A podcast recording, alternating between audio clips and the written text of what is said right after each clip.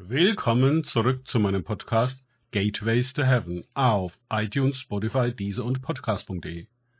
Mein Name ist Markus Herbert und mein Thema heute ist passiver und aktiver Glaube.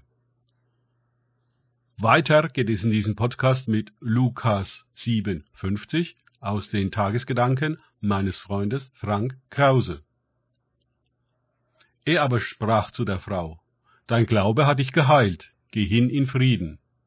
Lukas 7, 50.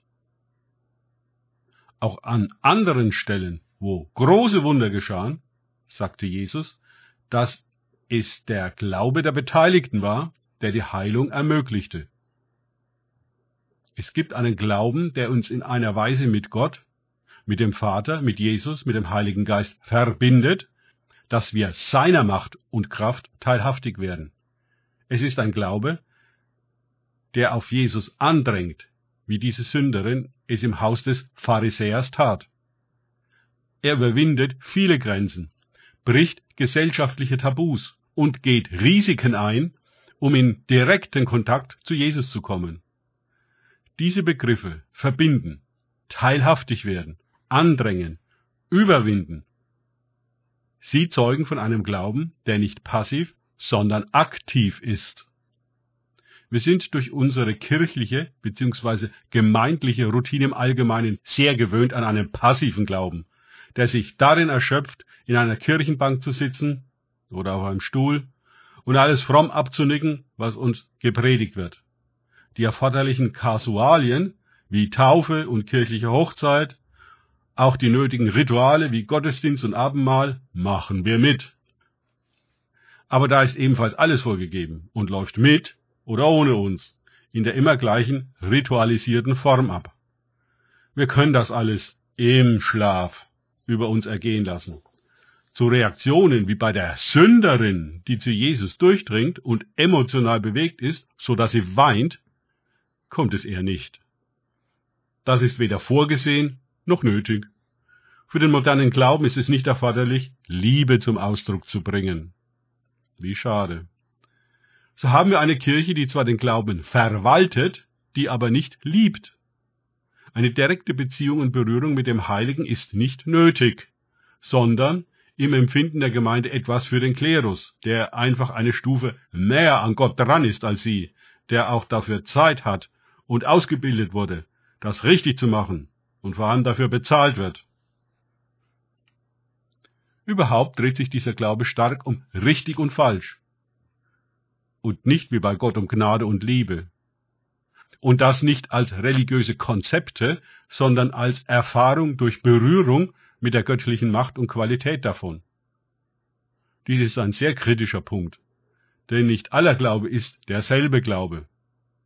Der eine Glaube glaubt, wenn er nur zur Kirche geht und alles gemäß den Vorschriften mitmacht, dann sei das genug und eben das, was Gott verlangt. Der andere Glaube bindet sich mit ganzem Herzen, ganzer Seele, ganzem Verstand und aller Kraft an Jesus ganz persönlich.